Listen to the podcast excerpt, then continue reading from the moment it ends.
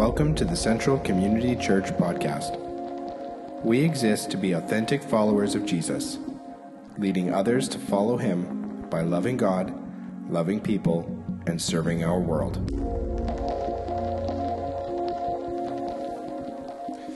Morning, everybody. Got a Bible? You can turn to John chapter 12. If you don't have one, uh, just outside the doors, our ushers would be happy to uh, uh, lend you one, and if you don't own a Bible, you can keep it. It's our gift to you. We are quite content to give Bibles away. If you don't have one, take it with you. It's yours.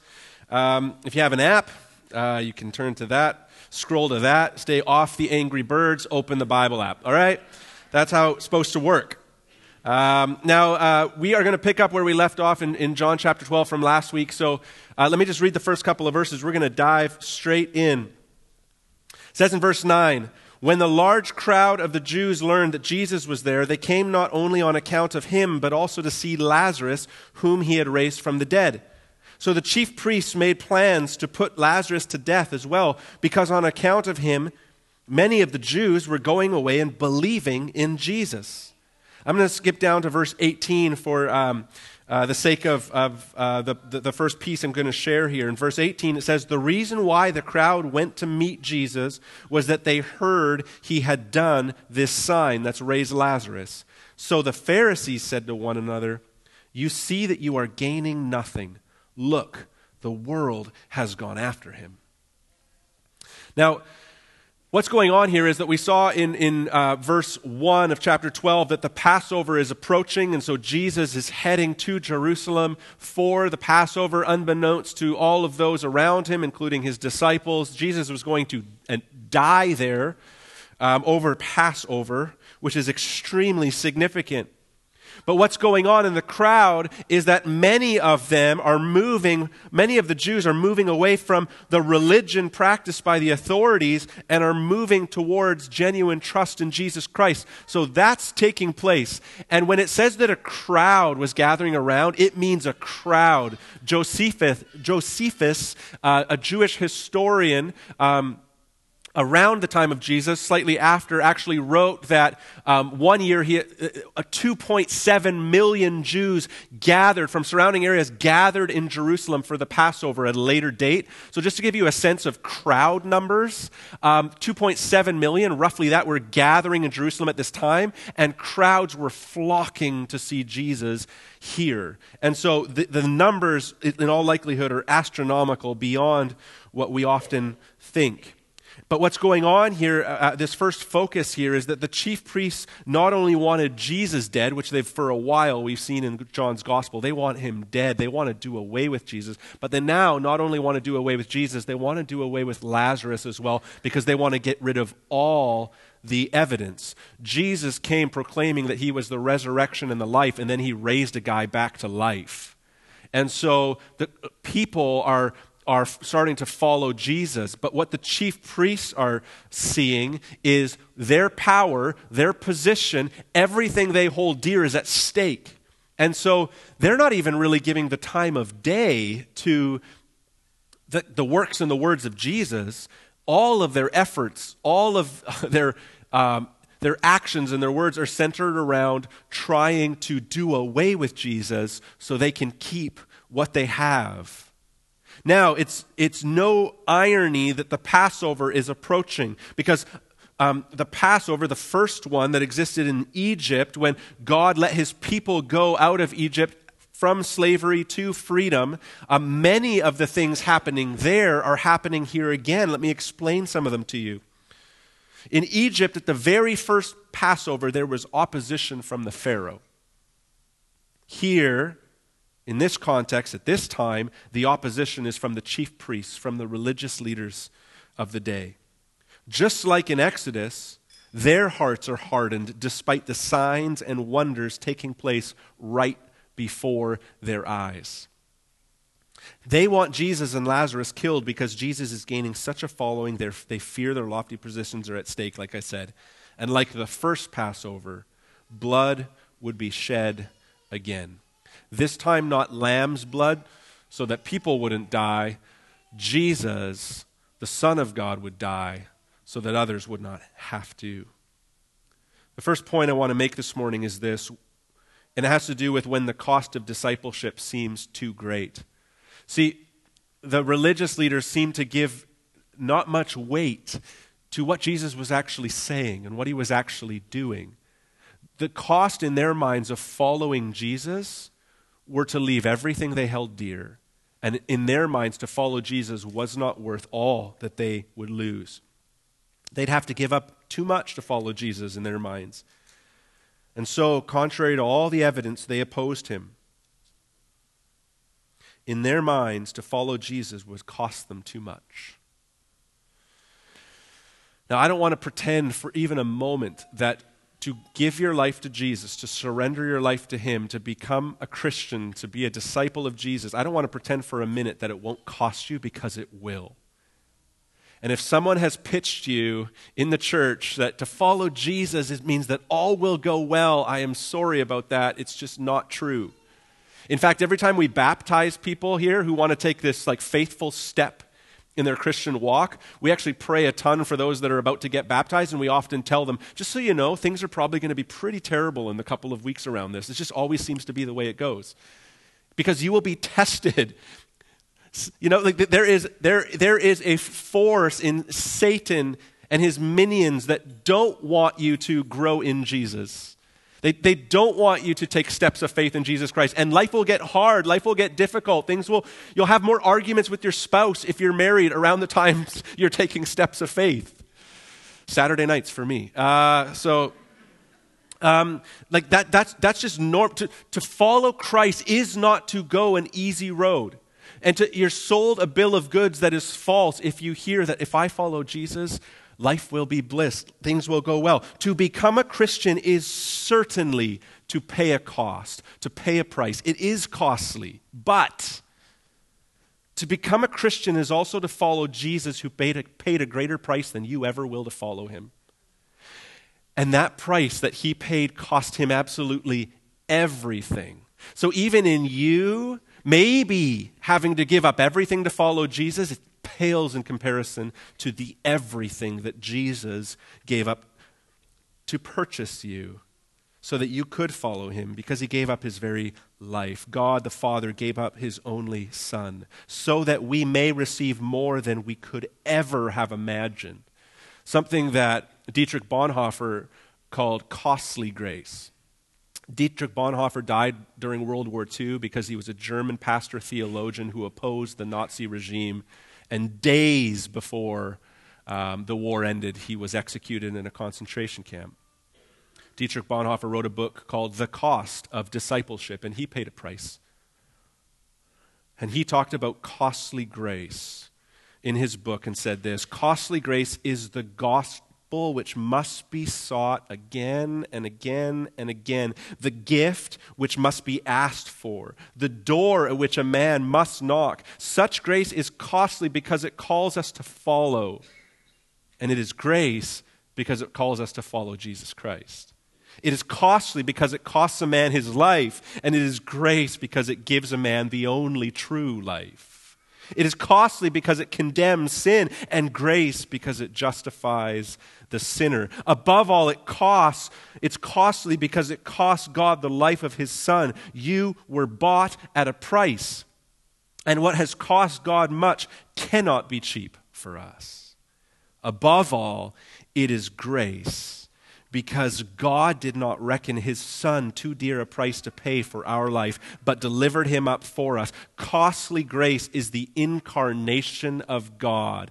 God paid the ultimate price by sending his son, sending his son to show us the way to the Father and to pay the penalty for our sin, to die the death we deserve, so that we could be known and saved by God. And yet, this is common for us. The chief priests, the religious leaders, they're not alone. They're not the only people in history that took a look at Christianity, took a look at Jesus, and said, No, it would cost me too much. The same continues to happen. Today, it happens now. It exists. This is the same challenge we are faced with. Maybe I, am going to I'm going to give a couple of examples, but, but they, they're only the, the tip of the iceberg. There are so many things that, that keep people from Jesus when they, when they start to count the cost, and it seems too great. I'll, I'll give a couple in a moment, but maybe you, before you gave your life to Christ, are able to reflect back and recall what it was that you looked in at Christianity, at following Jesus, and said, Well, it would cost me that, or I'd have to give up this, or the, the price would be this. Maybe you recall that, or maybe you talk with friends or family that you have who aren't followers of Jesus, and from their perspective, as they look at the Christian life, they say, Well, I'd have to give up this, or it would cost me that. A couple that come to mind in, in my mind, especially for young people, are the ideas of partying and getting drunk and, and the whole idea of a sexual ethic, like the, the idea that all of that would have to change if they gave their lives to Jesus. In my young adult years, these were huge challenges, right? I, I saw that to follow Jesus is to turn from these things that are so common and so popular, right? In, for, for young people especially, but for all. And um, the first thing I want to say is this that people don't actually need to clean up their lives enough to follow Jesus. Um, they can come as messy as there are people on the planet. It's encountering a gospel so beautiful that compels you to it, that you give your life to it, and then by the power of the Holy Spirit in the life of the one who has surrendered their life to Christ will spend the rest of their life being sanctified. In other words, doing away with the sin in us. And that's, that takes time. Our job in the church is not to point people to, um, to looking good before being good. Right? If, if Jesus didn't approach people with grace first and, they, and then at the very end say, now go and sin no more, they never would have come. So, what Jesus does is offer grace so profound, so beautiful that people are compelled by it. And from there, as they go about the beginnings of the Christian life, begin to discover what it is. And yet, I want to, I want to say this at this moment that, that for those looking in at Christianity, they'll say it will cost me too much because of these things. But let's talk about sexual ethic for a bit. Let's talk about sex. Some of you are like, all right. And others of you are like, really? We, you do this in church? You talk about sex? Well, God made it. He made it great. And so, of all people, we should talk about it. Um, but in regards to sex, in our culture, in our time, is that for many, it is one of the key pieces in our lives that, that give us a sense of self worth. So there are, are, are, many people who are very free sexually, and one of the ways they feel um, good about themselves is if there's some guy or some girl pursuing them, wanting them, showing an interest in them, showing them that they're special, right? That, that there's a, that it builds up self esteem to be desired by others. So there's this sense of self worth. And so to take that away, to become a Christian and to be a prude in their mind, right, is to where will I find my fulfillment? Where will I find my sense of self worth? But the reality about a promiscuous life, about sex outside of marriage is that it doesn't lead to flourishing. What actually happens is that that feeling of being pursued and value and self worth is actually short lived in that context and actually leaves you feeling um, worse about yourself after you realize the person who is pursuing you is actually just for their own selfish gratification, wanting something from you, and then they leave, and you are left with, for a moment, you felt wanted. And after you feel worse than you did before you were pursued. The gospel doesn't work that way in the life of somebody who would have to give up sexual promiscuity to follow Jesus. See, gospel puts your worth and identity in Christ.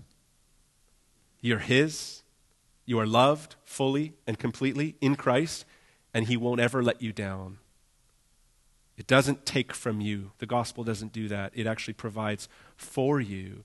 And so, what, what, what's believed to be something you'd have to give up is actually you're discovering in the gospel something far greater. The same can be said about partying, right? Drunkenness, not just occasional drunkenness, but the routine of weekend partying and getting drunk and all that kind of thing. Very popular, right? Among young people. And of course, leads to alcoholism for many people and all that kind of thing. And there are many that turn to the bottle, turn to alcohol. What? Why? Because it's a numbing agent. Because when you can keep going back to drinking a lot, well, in that moment, you feel good. In that moment, your inhibitions are lifted and you say what you really think. And that feels good for a moment. And you're more fun then, right? And uh, uh, people really enjoy me when I have lots of drinks, right? Or you have funny stories in your mind when and you t- take all of that away all of your weekend socializing away to follow jesus well that seems like too great a cost but like i said getting drunk regularly there's it, it, what it's doing in your life is this numbing agent this numbing agent it's temporary it wears off not the gospel See, the gospel doesn't merely numb and wear off, but it actually invades your life and it heals and it satisfies. So you don't need a temporary fix to make you feel okay. The gospel makes you whole and satisfies deeply. I, was, I, I saw a headline from uh, like a satirical uh, Christian website the other day that uh, something about surgeons try to fill God-shaped hole in patients' life, and uh, just this idea that like there's they tried to fill it with all kinds of things, it just wouldn't do it other than the gospel, and it was pretty funny play on that. But the reality is this: is that these things that we think are are such great obstacles that I'll have to give up too much to follow Jesus, as the religious leaders thought. Their identity, who they are, all that they've invested in, how they're known. If, if that were to be messed with, who would I be? And I don't think following Jesus is worth it. Look, I want to say again coming to Jesus will cost you, absolutely. But it will also rescue you and save you and transform you. In Matthew chapter 13, there's a great picture of this. Jesus tells a story, a parable about this man who is working in a field. And as he's working in this field, he comes across a treasure. There has been a treasure hidden in this field, and he finds it. And this treasure so astounds him that he just buries it, takes off, sells everything he's got, and buys the field. He buys the field so that he can get this treasure for himself. And the whole point of the story is that the treasure he has found in the parable that Jesus tells is the kingdom of God, the gospel. He has found Jesus for himself and discovered the beauty, the stunning gospel. And he's so blown away by it, he would give up all in a heartbeat to buy the field. The gospel is that good. And Jesus is promising us that. If you think there are these things that you will lose out on in order to follow Jesus, I'm sorry, but you are wrong. Jesus will satisfy those things that you're desiring in your life far greater than you ever could have imagined. Coming to Jesus will cost you, but it will rescue you, save you, and transform you. The gospel is not too costly to those who truly discover it. It's worth giving up everything for. If you are considering Jesus here this morning, if you come with a friend or come with family or just walk through our doors, we're so glad you came. And we invite you to consider Jesus. Second part, verse 12. The next day, the large crowd that had come to the feast heard that Jesus was coming to Jerusalem. So they took branches of palm trees and went out to meet him, crying, Hosanna! Blessed is he who comes in the name of the Lord, even the King of Israel. And Jesus found a donkey, a young donkey, and sat on it, just as it is written. And now he quotes the Old Testament prophecy For not, fear not, daughter of Zion, behold, your king is coming, sitting on a donkey's colt. His disciples did not understand these things at first, but when Jesus was glorified, then they remembered that these things had been written about him and had been done to him. What they're doing here is they're reciting something called the Hallel. Psalm 113 to 118 were normally recited during the Festival of Booths, or also known as the Festival of Tabernacles. Um, it was the time when they would remember all the provisions of God in the wilderness. And, um, and so that this was very common because this number of Psalms, Psalms 113 to 118, reminisce God's uh, rescue and provision um, in the Exodus. And so that was common, but it also became more broadly used even during the time of the Passover. But here's the part about palm branches as well. I, I say all that because they're quoting Psalm 118, verse 25 here, where they say, Give salvation now, Hosanna, give salvation now, save us, we pray. That's the meaning of Hosanna. And it had come to be this term of enthusiastic praise. The reason is because from about two centuries earlier than Jesus at this point, palm branches had already become a national symbol. When a guy named Simon the Maccabee, when Simon the Maccabee drove the Syrian forces out of the Jerusalem citadel, he was met with music, fanfare, and the waving of palm branches. Later, they were able to not just get um, the Syrians from the, the Temple Mount area, but, uh, but out of Jerusalem. And the palm branch became the symbol of their of really nationalistic pride and so when, when they're crying, Hosanna, save, we pray, and they're celebrating and they're waving palm branches, and they're actually adding a line that's not in Psalm 119, which is, even the King of Israel, they are pronouncing something upon Jesus that they have in view. The crowd believe that Jesus will bring about deliverance again, just like Simon the Maccabee, and just like God through Moses in the Exodus. But this time, not from the Egyptians, but from Roman oppression. Not from the Syrians, but from Roman oppression. They are viewing salvation too narrowly. They're viewing it as nationalistic victory and freedom. The second point I want to make is this the God of our making is no God at all.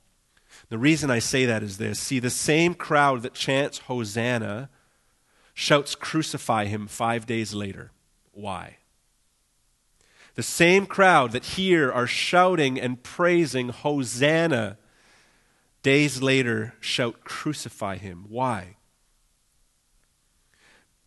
Because they found him not to be the God that they wanted. And the beginnings of that, they should actually recognize it in the fact that he rode in on a donkey and not in on a war horse. They, he rode in on a donkey, symbolizing a gentle, humble servant king. They wanted a nationalistic warrior king who would drive out the Romans. And when they discovered that Jesus did not come to bring war to the Romans, but peace to the world, their cheers of Hosanna turned to shouts of crucify him. What they're doing here, most of this crowd, are heaping their expectations of who they believe Jesus to be and what he will do onto him. They're projecting their view of what a Savior Messiah is onto him. And God doesn't come that way. They were worshiping not Jesus, they were worshiping their concept of a Savior, but not the true Savior. And when he failed to meet their expectations of the way he would come and who he was, they turned on him. And we do this as well. Uh, a, a, really extensive study was done in, in North America by uh, a team of people, and, and, the, and the summary of it was, was brought into a book, I think released in 2006, called Soul Searching. One of the authors was Christian Smith, and he coined the phrase, um, which is really the summary of their findings in the study. And the phrase is this moralistic therapeutic deism. I'm going to explain that. But it was this summary of really spirituality of the faith that he discovered people to have in North America. It was, a, it, in their minds, it was a fair summary of, of faith as they actually saw it, or spirituality as they encountered it, even in the church at large. The authors found that many, there was, a study done among young people, but they found that it actually applied to many adults as well. And note that this was also done over a decade ago, and so really many of the, the young people have grown into adulthood as well, so it's broad.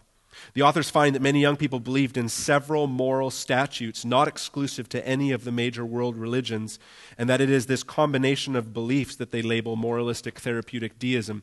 These sets of beliefs, here's what they are. One, a God, who, a God exists who created and ordered the world and watches over human life on earth.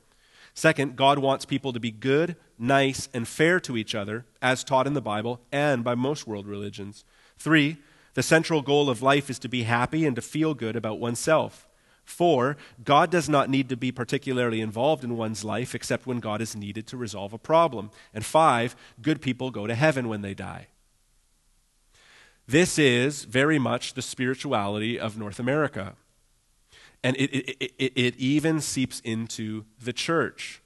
But the thing about that is, is that this is not necessarily a Christian faith. This is, these aren't the tenets of the Christian faith. And so um, this is a God of our own making, not a God as he truly comes. So let me break down these three, term, these three words in the term moralistic, therapeutic, and deism. I'll describe them this way. The author says the system is moralistic because it is about instilling a moralistic approach to life. It teaches that central to living a good and happy life is being a good and moral person. You want God to love you? Be a good person. Do the right thing. That's the driving force in the moralistic line. The authors describe the system as being about providing therapeutic benefits to its adherent, as opposed to being about things like repentance from sin, of keeping the Sabbath, of living as a servant of a sovereign divine, of steadfastly saying one's prayers, of faithfully observing high holy days, of building character through suffering, of basking in God's love and grace, of spending oneself in gratitude and love for the cause of social justice, and so on. Rather, what appears to be the actual dominant religion among U.S. teenagers is centrally about feeling good happy, secure, and at peace. It is about attaining subjective well being, being able to resolve problems, and getting along amiably with other people. The deism in moralistic therapeutic deism acknowledges the existence of God, but it places God in a distant role. When God is involved, it's mostly to meet the needs of the individual. This God is not Trinitarian. He does not speak through the Torah, the Old Testament, or the prophets of Israel, was never resurrected from the dead, and does not fill and transform people through his Spirit. This God is not demanding. He actually can't be, since his job is to solve our problems and make people feel good. In short, God is something like a divine butler and cosmic therapist. He is always on call takes care of any problems that arise, professionally helps his people to feel better about themselves, and does not become too personally involved in the process. So there, I've, I've described kind of broadly moralistic therapeutic deism. Let me, uh, I'm going to quote three people who summarize it more briefly. Here's a summary of it, just so you can catch it. Here's one summary of moralistic therapeutic deism be good, feel good, live your life. That, that, that, that's the faith of, of many. The, the, the next summary is this God is nice and we are nice, so we should all be nice. The goal of life is to be happy and to feel good about oneself, and good people will go to heaven when they die. Another summary of moralistic therapeutic deism is this being good makes you a better person, and that makes the man upstairs happy. Here's the thing about moralistic therapeutic deism, as discovered and identified as a common essence of faith found in many churches it has nothing to do with the gospel. Kenda Creasy, in her book Almost Christian, picks up on this term, moralistic therapeutic deism, and says the problem does not seem to be that churches are teaching young people badly but that we are doing an exceedingly good job of teaching youth what we really believe namely, that Christianity is not a big deal, that God requires little, and the church is a helpful social institution filled with nice people. She goes on to say that if churches practice moralistic therapeutic deism in the name of Christianity, then getting teenagers to church more often is not the solution. A more faithful church is the solution. See, moralistic therapeutic deism actually invades the churches. And if we don't continue to proclaim the gospel as the center, what we're doing is we're simply telling people look better, be better, God will love you more, he will bless you. Life will go well. And it has nothing to do with surrendering your life to Christ. And yet it's pervasive.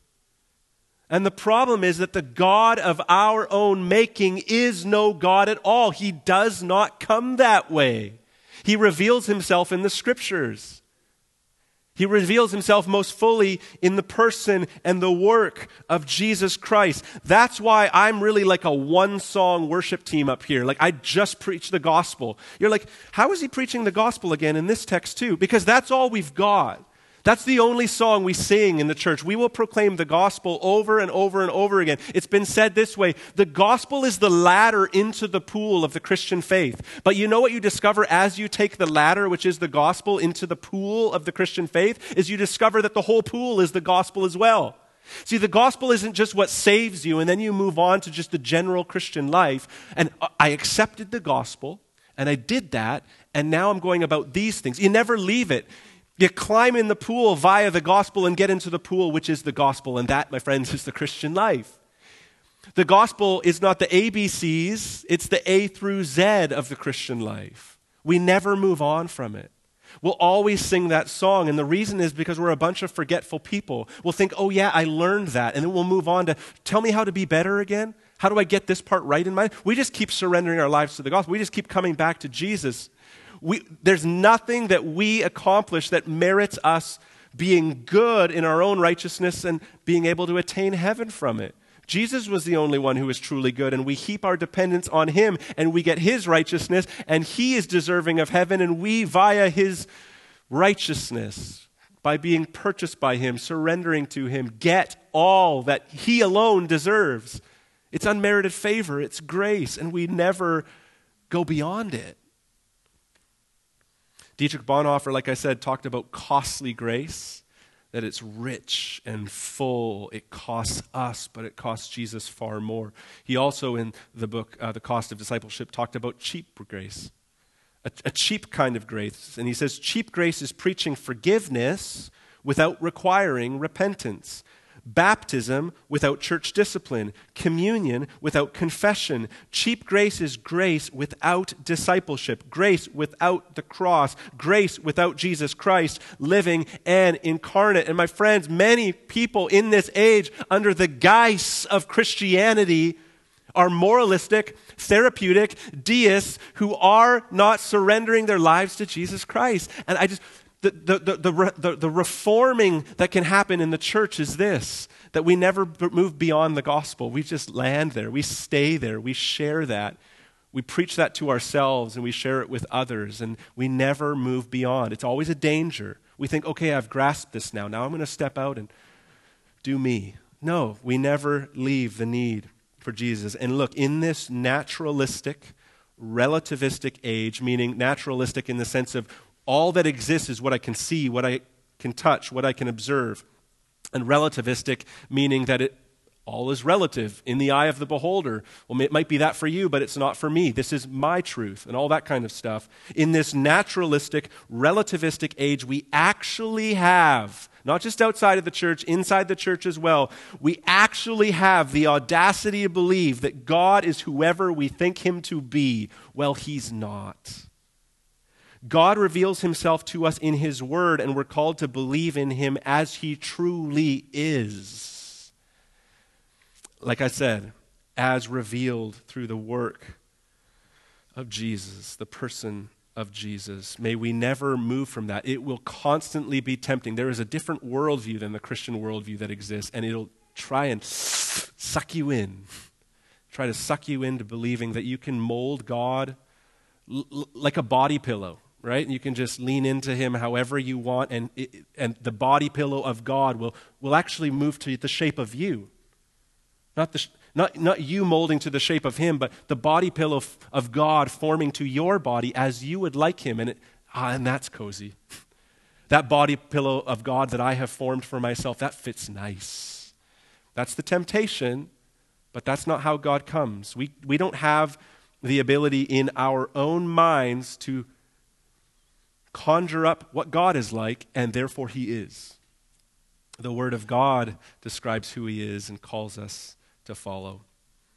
Thirdly, let's focus in on verse 17. The crowd that had been with him when he called Lazarus out of the tomb and raised him from the dead continued to bear witness. There's kind of two groups in the crowd. There's the massive crowd that have come to see the spectacle, that have heard rumors of Jesus and the kinds of awesome things that he did. And so they're there. They're, they want to get it. They want to see Jesus. And then there's some in the crowd as well who witnessed Jesus raising Lazarus from the dead, who heard Jesus say, I am the resurrection and the life, and then walked over a tomb and raised a dead guy back to life. Like they both heard his words and saw his witness, his work, and they believed it. And so they're kind of interspersed in this crowd. And what are they doing? They're bearing witness about who Jesus really is. See, everybody's putting their projection of who they think this God is, right? This nationalistic warrior king but in the midst of that crowd are those who have genuinely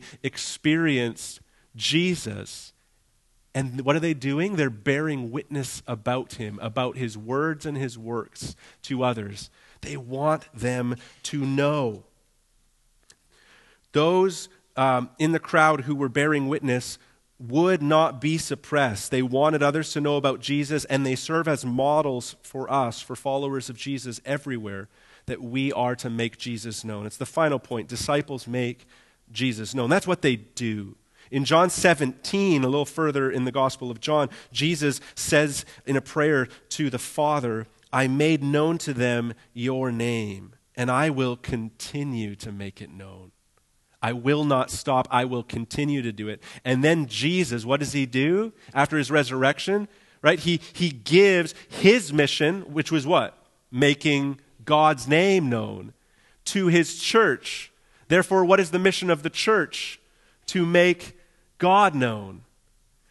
The church are Christ's body, and we are literally the presence of Jesus on earth, and our mission is Christ's mission to proclaim God's name, to make Jesus and the good news known to those around us. Disciples make Jesus known. That's what they do. You follow after Jesus, I follow after Jesus, and part of being his disciple is sharing this good news that happened with others because it's something that's happened that's really, really good. And so we've got to tell somebody. It's like the treasure in the field. I'll give up all. I have found a treasure. It's the same thing when it comes to being disciples of Jesus is we want to tell others about this treasure that they too can have.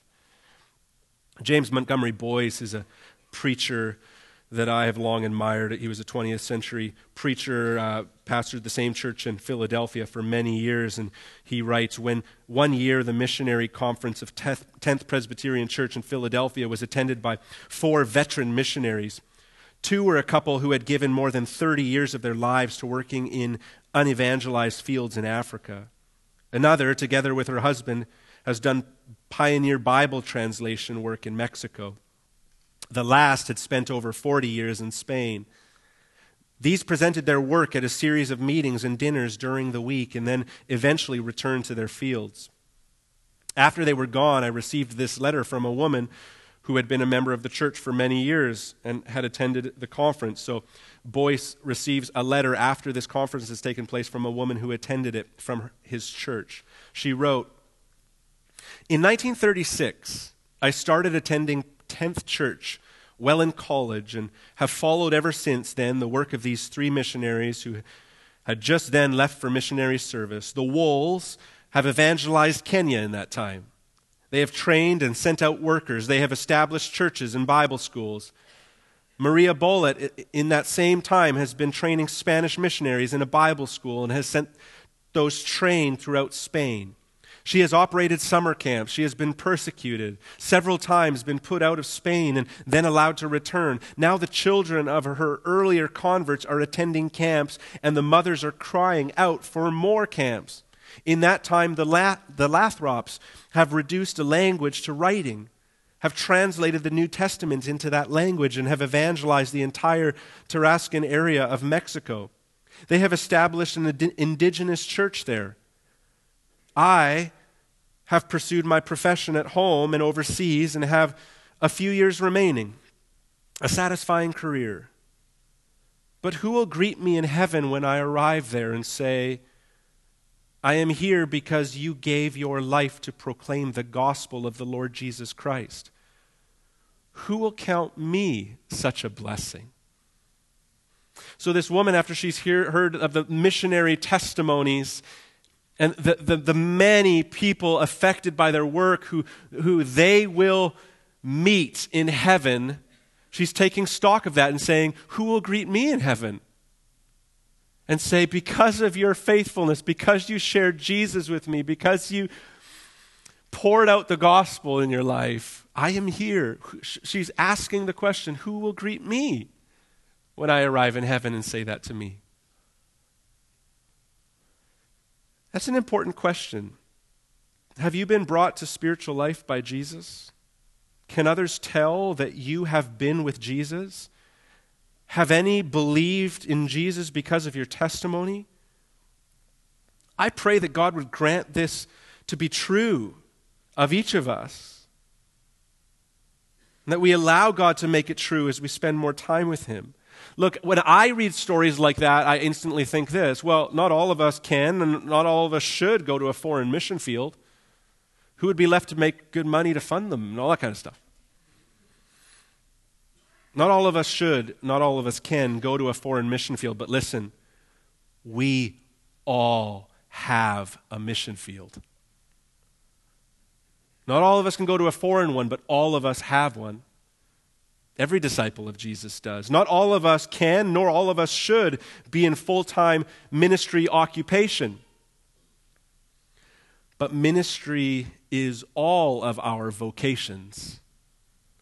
Right? I, am using the term occupation like that's a job. And we can bring Christ into that job, we can live for Him there. But our vocation as Christians is our primary mandate for why we exist. We all have the same vocation as his followers to go about the mission that Jesus went about, making God's name known. That's our vocation, every follower of Jesus. My, my, my encouragement this morning to leave you with is this. If you're not doing it already as a follower of Jesus, love people like Jesus and tell people about Jesus. My encouragement to you this morning is this love people like Jesus and tell people about Jesus. And every step of the way, ask the Holy Spirit to grow you in it, to meet you there, and to help you with both. I want to conclude our, our time here this morning um, I'm going to invite the band to come on up. The same thing will be happening in Agassiz as well. We're going to invite the band to come up in Agassiz as well, but we want the same thing to happen in the room here. And we're just going to invite you into a response time. Um, I'm, I'm going to ask some people to come forward if you would like to come forward. This isn't an altar call to receive Jesus as your Savior and Lord, though we would love for you to do that this morning as well if God is prompting your heart, calling you to Himself. I would like to do a call this morning, and it's not an altar call because, first, we don't have an altar. Um, what it is, is it's, it's, it's you coming before God. Um, I invite you to come before Him and kneel at the front before God. Um, I, I, I, invite you to do that specifically for a, a couple of reasons if, if, if you feel prompted to do so. The first reason I would, I would maybe call you to come forward if you would like is because um, you want to confess, Lord, I, I, am, I am a follower of you, but I have not been loving people like Jesus and telling people about Jesus. I, I want to be your disciple and I want to make you known. And I haven't been doing that, and I confess that. And Lord, I want that in a, a fresh way to be the mission I'm on with my life. Perhaps you want to come forward um, in the coming moments and, and kneel uh, before God. Um, it's a physical activity that sometimes just more than a third point that you can sit and nod and go, I agree with that. You can actually participate in. Invite you to do that if you would like. The other reason I would maybe call you up at front to do that and just to kneel at the front um, before God is because there are people in your life, family or friends or neighbors, so heavy on your heart that you want them to come to Jesus. It's your cry. And so, as you're hearing me say these things about, right, living like Jesus, telling people about Jesus, you're just like, this is the cry of my heart. Come forward and just express that to God here this morning. The band will begin to play. And we just want to create a space. So I'm going to get quiet for a minute or two here, and I just invite you to start to come forward. And so um, I'm going to pause. I invite you to do that. I never, in a moment here, want you to start to feel like, uh oh, half the room's going up. Now, if I'm at any, any kind of a good Christian, I better start coming. We're not playing that game. We're not doing that. You can sit where you are and do that. Some of you aren't as mobile let alone be able to kneel. And, and I totally respect that. You don't need to move an inch. But I invite you to come if the Spirit is prompting you to come and say, Yes, Lord, I want this. I want salvation for people in my life, and I want to come before you and declare it and to ask that you would meet me in that burden. I also want you to come forward if you are saying, This has not been on my radar, and I know that it should. The Lord is piercing my heart I want to confess that. And I want to leave this place loving people like Jesus and telling people about Jesus. So I want to give you a couple minutes. Come on forward if you'd like. and I'll say a prayer over you.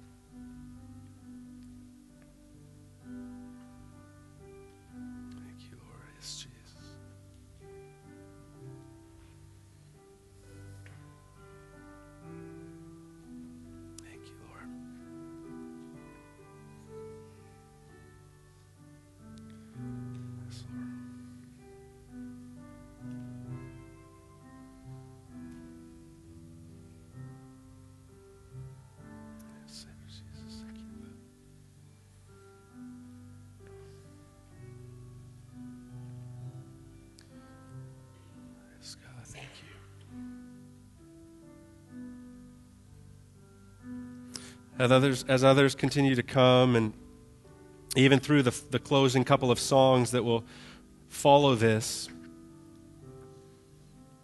there's that welcome to come, to come before God and declare our desire as disciples. Oh, Jesus, I thank you. I thank you that you offer us a treasure beyond imagination so costly that nothing compares, and that you offer it to a sinner like me, sinners like us. Oh, Jesus, thank you. And God, I'm just so struck by the fact that this is a part of the Christian walk. I'm so convicted about it, Lord, is that we exist for the reason of making God known making Jesus known, the gospel known. And we confess, Lord, so freely that we oftentimes hide it under a bowl instead of putting it on a stand. That we're embarrassed of the gospel rather than unashamed of the gospel. Of Lord, that we, we, we get so caught up in our inability that we, we, we, we don't recognize your great ability in the Spirit working through us, and it, it handcuffs us and keeps us from sharing good news to broken people, Lord. We confess that. And so, Lord, just in a fresh way this morning, we just remind ourselves as a church we exist because we have a message to share. We are a people to gather to encourage in this and then be sent out into the community and to share this news. Lord, if the thousand who called Central home shared it with one who would, by your mercy, believe, this would very quickly be a church of 2,000, and that wouldn't be a thing for us. That would be the building of your kingdom, not ours. But it's just to say, Lord, what if we were to give ourselves to the mission that you call us to, which is to make you known to others? Lord, we ask that you would go with us in that primary mandate as disciples of Jesus. Lord, help us to love people like Jesus and to tell people about Jesus. And would the Holy Spirit meet us in accomplishing both? We need that. We pray that. In Jesus' name, amen.